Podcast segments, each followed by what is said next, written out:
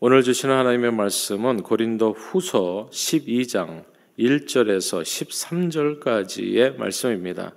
우리 한 목소리로 같이 합독하시겠습니다. 시작.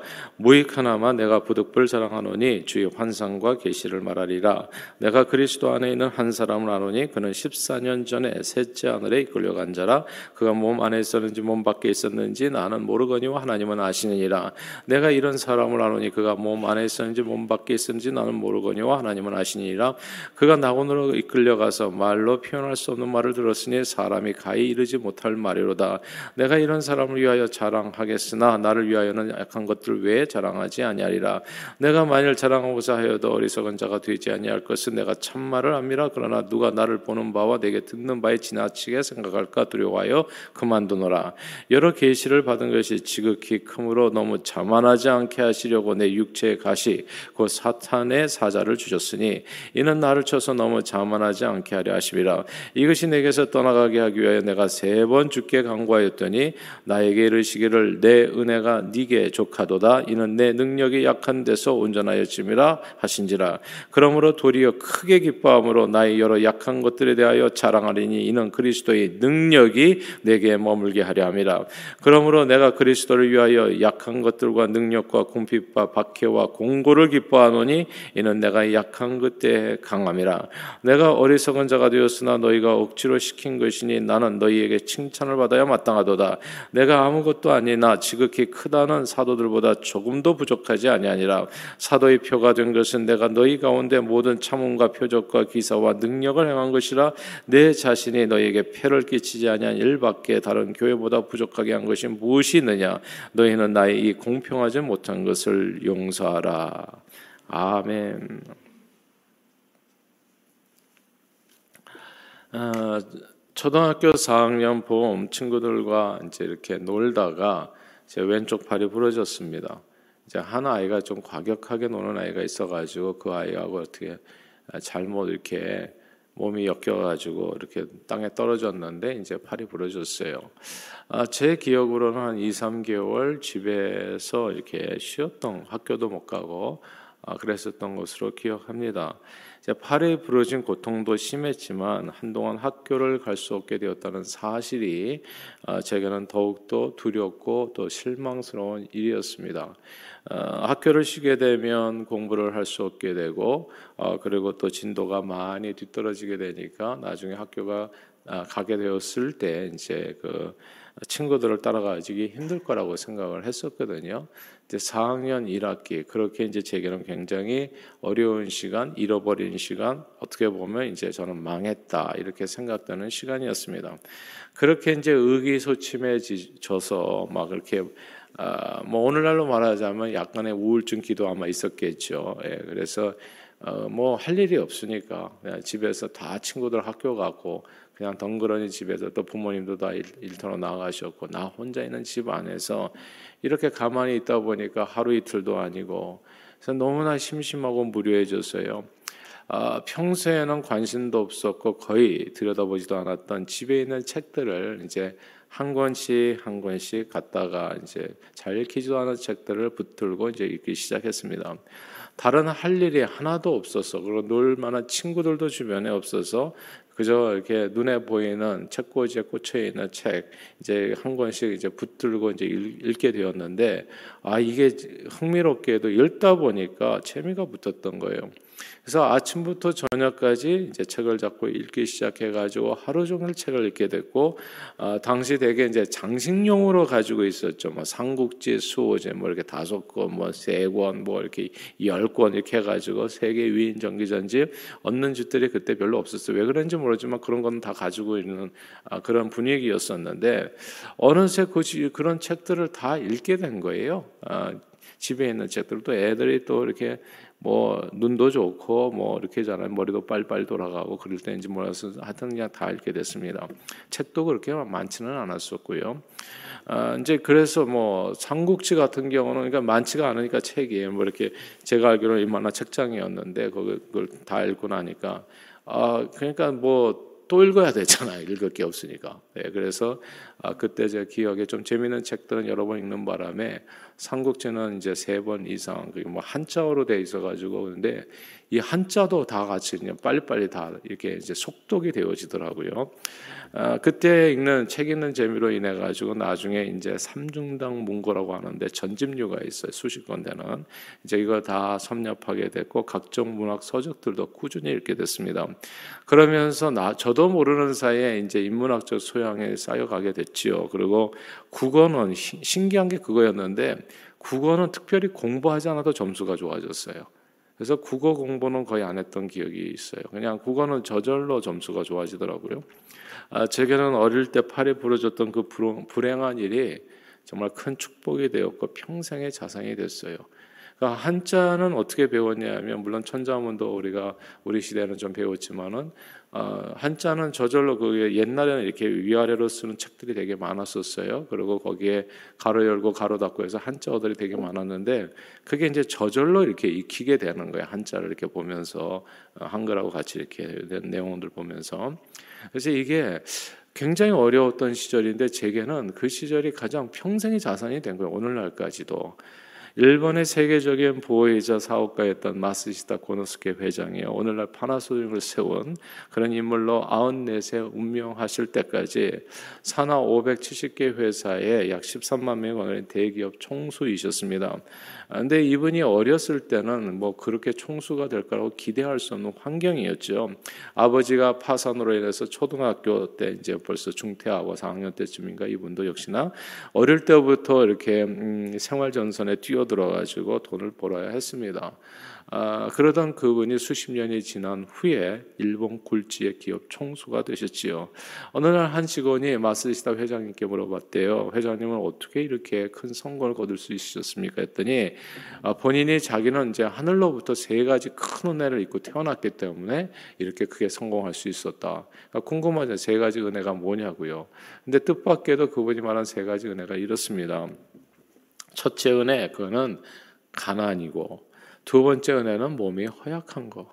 그리고 세 번째 하늘이 준 은혜는 못 배운 것이라 얘기했어요.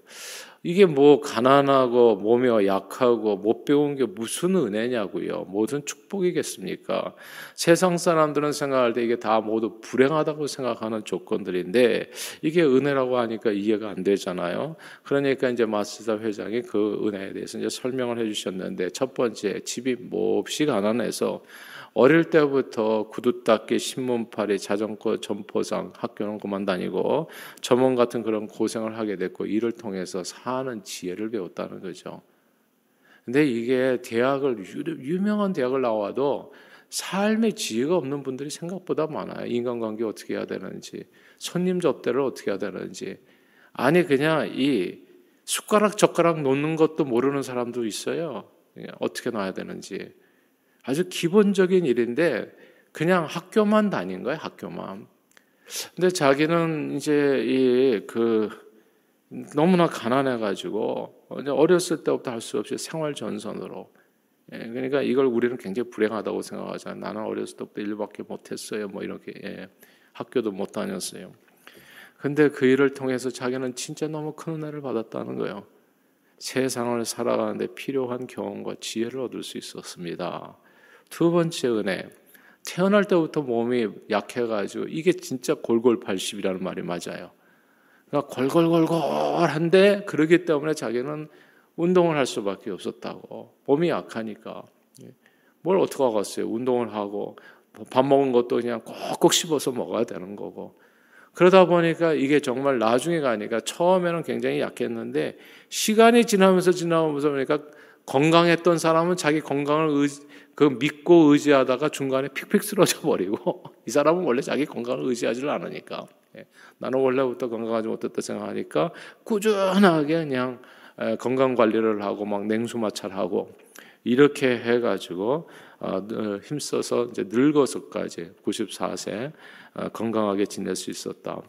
셋째로 초등학교도 제대로 못 다녔기 때문에 못 배웠기 때문에 세상 모든 사람들을 스승 삼아서 언제든지 배우려고 했다. 겸손하게. 우리 문제는 뭡니까? 조금 안다는 것 때문에 남 얘기를 안 듣잖아요. 내가 그래도 대학을 나왔는데, 내가 그래도 이렇게 좀 글좀 읽었는데, 이런 것 때문에 대화를 해보면 말이 안 통하는 사람들이 있어요. 의외로. 박사들이 말이 안 통해, 박사들이. 예. 그러니까 그렇게 많이 배웠기 때문에 남한테 배울 게 없다는 거지. 내가 그래도 이만큼 배웠으니까. 진짜 이게 좀 달라요. 자기는 그게 은혜였다는 거예요. 아무것도 모른다 생각하니까 모든 사람에게 배울 게 너무 많았던 거예요. 그래서 모든 사람을 스승 삼아 질문해서 배움에 게을리하지 않았다. 그 결과 많은 지식과 상식, 살아가는 삶의 지혜에 대해서 여러분들을 통해서 배우고 깨닫게 되었다. 종종 인생의 축복은 우리가 가장 연약할 때 나타납니다. 우리는 연약한 것을 불행으로만 보니까 거기서 배우지도 못하죠, 사실. 예.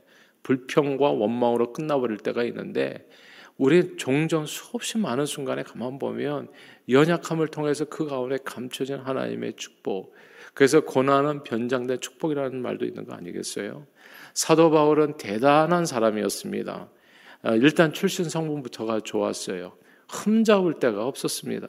사도 바울은 8일 만에 할례 받은 이스라엘 사람이었고 베냐민 지파이었고 히브리인 중에 히브리언이었고 율법의 의로는 흠이 없는 사람. 게다가 로마 시민권자이기까지 했어요. 로마 시민권자.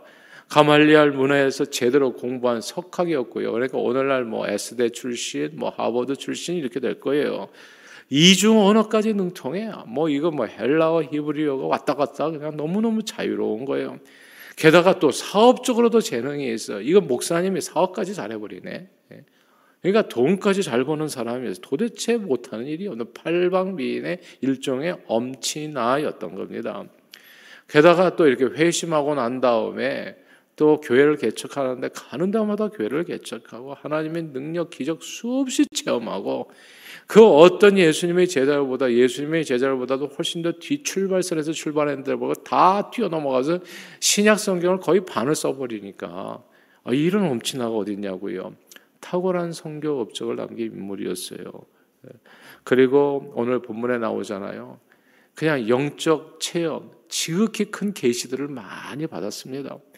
몸 안에 있었는지 몸 밖에 있었는지 어머 셋째 하나 3층 천이 있대요. 저는 이 1층 천에서 살아가는 것도 힘든데 2층 천이 있고 두 번째 하늘이 있고 오늘 본문에 보면 셋째 하늘이 있다는 거예요.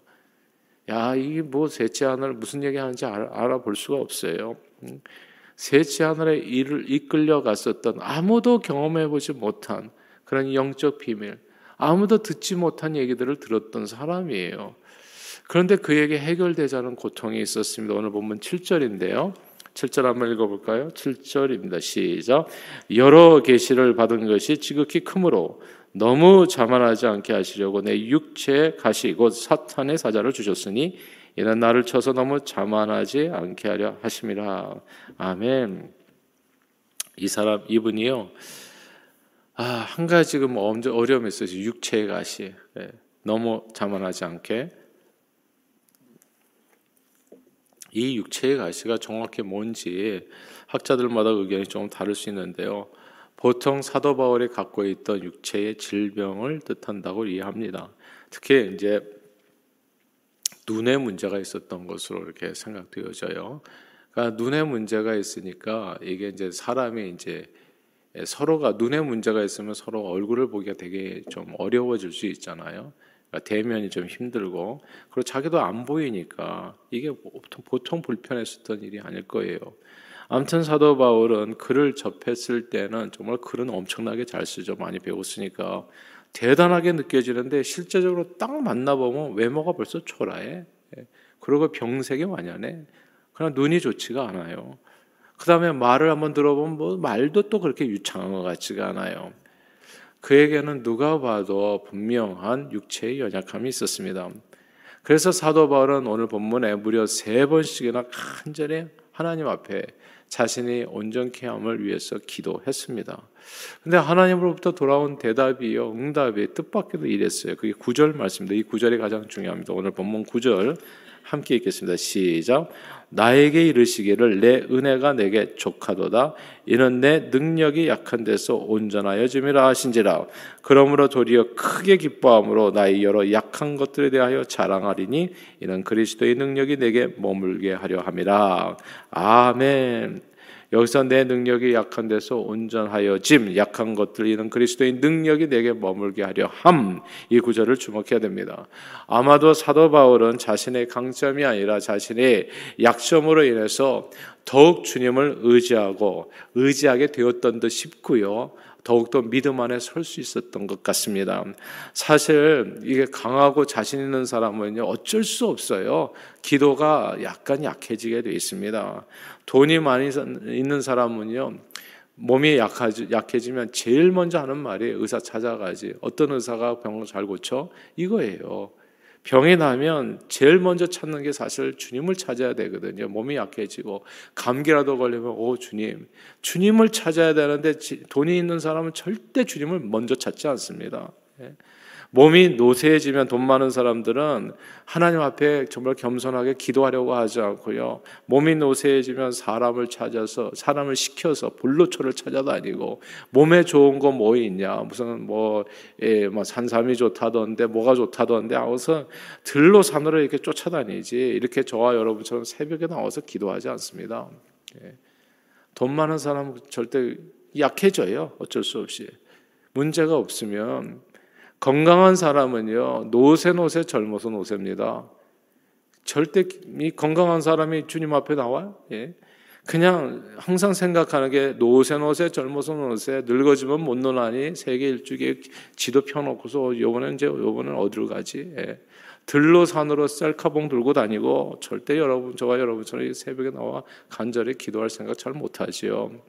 많이 배운 사람은요, 늘 하나님이 이렇다 저렇다, 이게 옳다 저게 옳다, 이렇게 믿어야 되는데 저렇게 믿어야 되는데 말이 많지, 실제적으로 주님 앞에 잘 무릎 꿇지를 않습니다. 그러나 사람이 약해지면 달라져요. 사람이 약해지면 주님을 의지하게 됩니다. 사람이 약해지면 돈이 없고 건강이 약해지고 그리고 정말 배운 게 없어지면 하나님을 의지하게 된다고요. 그리고 진짜 거기서도 약해지잖아요. 어떻게 해서 너무너무 불편한데 살기가 힘든데 그럼 오직 주님밖에 없다는 사실을 깨닫게 됩니다. 야, 이게 약해지고 약해지잖아요. 때로는 예, 이런 경우가 있어요. 그러니까 이제 부부가 있는 경우는 그래도 좀 이렇게 서로가 의지가 된다고 하잖아요. 그러니까 부부가 없는 경우는 부부가 있는 사람이 좀 이렇게 부럽게도 느껴질 수 있을 거예요. 근데 또 이게 또 단점이 있더구만 보니까. 예. 그러니까 이게 때로는 부부가 아담과 하와처럼 해가지고 하나님을 통째로 떠나는 경우도 있어요. 너무나 둘이 좋아가지고. 예. 그러니까 이게 성경에 보면 사도 바울도 이제 혼자 사셨지만은 이게 참 외롭고 슬픈 그런 순간들이 있어요. 근데 그 순간이 있기 때문에 더욱더 주님을 의지하게 돼. 나의 평생에 오직 주님만을 의지하고 주님 앞에 나오는 게 내게 가장 큰 기쁨입니다. 나의 소원입니다. 이런 찬양이 쉽게 나오는 게 아니거든요, 절대. 그러니까 외롭고 슬프고 내가 볼 때는 불행이라고 생각한 나의 약함이 정말 남은 저렇게 잘 사는데 남은 저렇게 행복한 것 같은데 왜 나는 그렇지 못하는가 이런 모든 내용이 알고 보니까 더욱더 주님 앞에 간절히 가깝게 가는 익스프레스웨이가 되더라고요. 가장 주님을 만나서 오늘 본문의 얘기가 그건데 사람이 약해지면 약해지면 약해 진짜 약해지면 주님밖에 없다는 사실을 깨닫게 돼요. 내가 몸이 약해가지고 이렇게 살려잖아요. 웬만큼 약하면 주변에 도와줄 수 있어요. 남편도 안 해도. 근데 진짜 약하면 아무도 못 도와줘요. 그냥 이게 김병에 효자 없다고 자식도 뭐 남편도 안 해도 다 힘들어요. 그냥 다. 그러면 결국 그 순간 마지막 순간에 남는 건 하나님밖에 없어요. 주님. 주님만 나와 함께 하시는 거예요. 그러니까 가장 약할 때 가장 빛나는 분이 예수 그리스도. 보세요. 삼손이 강할 때는 그냥 들로 산으로 쫓아다녔어요. 드릴라고 하고 그냥 이렇게 춤추러 다니고. 예. 근데 가장 삼손이 주님을 의지했었던 때는 블레셋 사람들에게 잡혀가지고 두 눈알이 뽑혀가지고 그래서 맷돌을 돌리고 있었을 때 그때 가장 삼손이 주님을 가장 강하게 의지합니다. 주님밖에 없습니다. 나를 한 번만 도와주십시오. 다윗, 삼손, 그리고 사무엘의 어머니 한나 하나같이 보면 약한 자들이었어요. 약한 그때 주님을 의지해서 주님의 능력이 그에게 머물렀었다는 사실을 우리는 보게 됩니다. 세상을 구원하는 하나님의 능력입니다. 오늘날 한국 교회에 대해서 이렇게 저렇게 말하는 사람들이 많아요. 여러분들은 거기다 절대 말을 붙이지 마십시오. 한국 교회 이렇다 저렇다. 특별히 교인들이 그렇게 얘기하면 안 돼요. 교회는 어떤 모습이든지 간에 주님의 몸이에요. 뭐 한국 뭘 안다고 그렇게 말들이 많은지 알 수가 없어요. 이렇다 저렇다. 그리고 교회에 대해서 함부로 말하지 마세요. 아무도 예. 그냥 자기 그냥 정말 그 얘기 있잖아요. 너나 잘하세요라고 누가 얘기했는데 그냥 자기만 잘하시면 돼. 예. 뭐 교회 그러니까 비판하는 사람들 보면 자기는 빼고잖아요. 항상 자기를 집어넣어서 생각하고 자기만 잘 살면 됩니다. 근데 오늘날 보면은 무슨 신문에서도 그렇고 사에서도 그렇고 그다음에 교회 안에서도 그렇고 교회가 뭘 잘못했어. 그러니까 장, 이게 이해할 수 없는 일이에요, 그냥 그냥 이리저리 말하는 사람들. 그러니까 똑똑한 사람이 너무 많은 거예요, 그렇죠? 저는 한국 교회의 가장 오늘날 큰 도전은 사람들이 말하는 이런저런 문제가 아니고요. 뭐 한국 교회가 뭐 이렇다 그게 아니고 한국 교회의 약함이 사라졌기 때문이라고 생각해요. 약한 사람이 없어요, 이제는. 교회는 사실 능력과 핍박과 박해와 곤고, 약함을 통해서 주님의 강함을 나타낼 수 있거든요. 근데 교회가 강해요. 주님이 나타날 여유가 없어요. 교회 건물과 예배 의식이 세련되어지고요. 교회 다니는 사람들이 모두 부자가 되고 건강한 사람이 되고 연예인이 되고 인기인이 되고 많이 배운 사람들 박사들이 되다 보니까 이제는 새벽기도, 철야기도, 성기도, 부르짖어 기도하는 것, 그 소리들이 다 약해진 거예요. 우리가 과거에 신앙생활 했던 모든 우리 신앙의 어르신들을 우리가 쉽게 비판하기 쉬워요. 그때는 참 이렇게 예를 들어서 무지한 소리들 많이 했고 지금 뭐 세련되게 말하고 근데 제가 볼 때 세련되졌기 때문에 교회는 더 큰 문제가 생겼다 생각해요. 예. 목사님들이 그냥 무조건 다 박사가 되려고 하고 아는 게 많아요. 너무 많아. 제가 보니까 너무 많아 진짜 투머치예요. 네. 그러다 보니까 겸손히 무릎 꿇지를 않아. 하나님 앞에 기도하지를 않아요. 아는 거 얘기하느라고. 그러니까 하나님을 의지할 그때 지금 이때는 무엇보다도 기도해야 될 때잖아요. 무슨 말을 하겠냐고 코로나 앞에서. 근데 하나님을 의지할 때 너도 나도 강원에 나와서 목소리를 높여서 아는 체 하려고 하니 지금은 코로나로 모두가 힘겨워할 때입니다. 그리고 교회는 대면 예배 금지를 거의 강제적으로 당하면서 21세기에 종교의 자유가 억압되는 그런 상황을 맞이하고 있죠. 저는 어떤 의미에서는 오히려 이런 핍박이 고맙기까지 해요. 저는 교회들이 이제는 세상에 대해서 말을 많이 하기보다는 조금 자중하면서 우리 자신을 돌아볼 수 있게 되기를 바래요. 뭐 목사님들이 자꾸 그렇게 정치하고 싶으면 목사 타이틀을 내려놓고 가서 정치하시면 돼요. 선거 운동하셔서 국회의원이 되시고 된다고요. 예. 자기 그렇게 길 찾아가면 돼.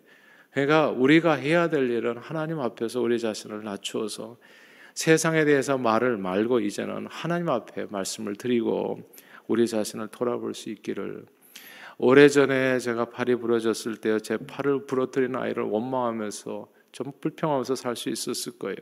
근데 그 저는 그 아이 이름도 잊어버렸어요. 제 아이 제 자신의 불행을 슬퍼하면서 괴로워하면서 운명을 저주 누구 때문에 무엇 때문이라고 이러면서 그 아까운 시간을 허비할 수 있었을 거라고요. 그랬다면 저는 그 어려움을 통해서 주시는 놀라운 하나님의 축복을 누리지 못했을 겁니다. 누구 때문 무엇 때문이 아니라 주님은 언제나 나의 약함을 통해서 당신의 온전하심을 나타내기를 기뻐하십니다. 우리가 우리 자신을 돌아보아서요. 지금 이때 꼭 필요한 일들을 남 얘기가 아니라 내 자신이 그냥 해 나가시면 돼요. 오늘과 같이 새벽에 참석하셔서 기도하시고 꾸준히 주님 앞에 하나님이 다스리잖아요. 기도해야 하나님이 역사하시잖아요. 코로나가 누구 때문에 뭐 때문에 불평한다고 없어 죽었습니까?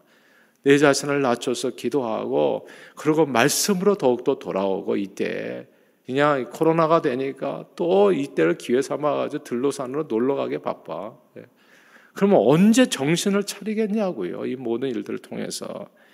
그러니까 항상 말씀 묵상 기도 생활에 지금은 더욱더 열심을 낼 때입니다.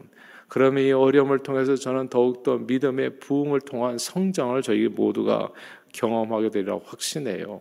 어려울 때일수록 주님을 더욱 의지하는 겁니다.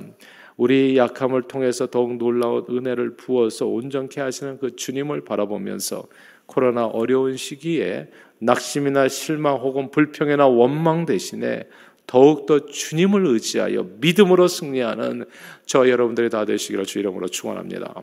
기도하겠습니다. 하나님 아버지 우리가 약한 그때 강함 주시는 주님을 찬양합니다. 하나님께서는 아들 예수님을 베들레헴 말고 가장 연약하게 태어나시게 하시곤 그 위에 주님의 은혜와 진리를 넘치도록 부어서 인류 구원의 역사를 그 연약한 십자가를 통해 가장 강력하게 이루셨습니다. 마귀를 다 멸하시고요. 늘 우리의 강함이 아니라 연약함을 자랑하며 연약함을 불평하는 대신에 연약함으로 주님을 더욱 의지하여 많은 영혼들을 주님 앞으로 인도하며 믿음으로 범사에 승리하는 저희 모두가 되도록 축복해 주옵소서 예수 그리스도 이름으로 간절히 기도하옵나이다. 아멘.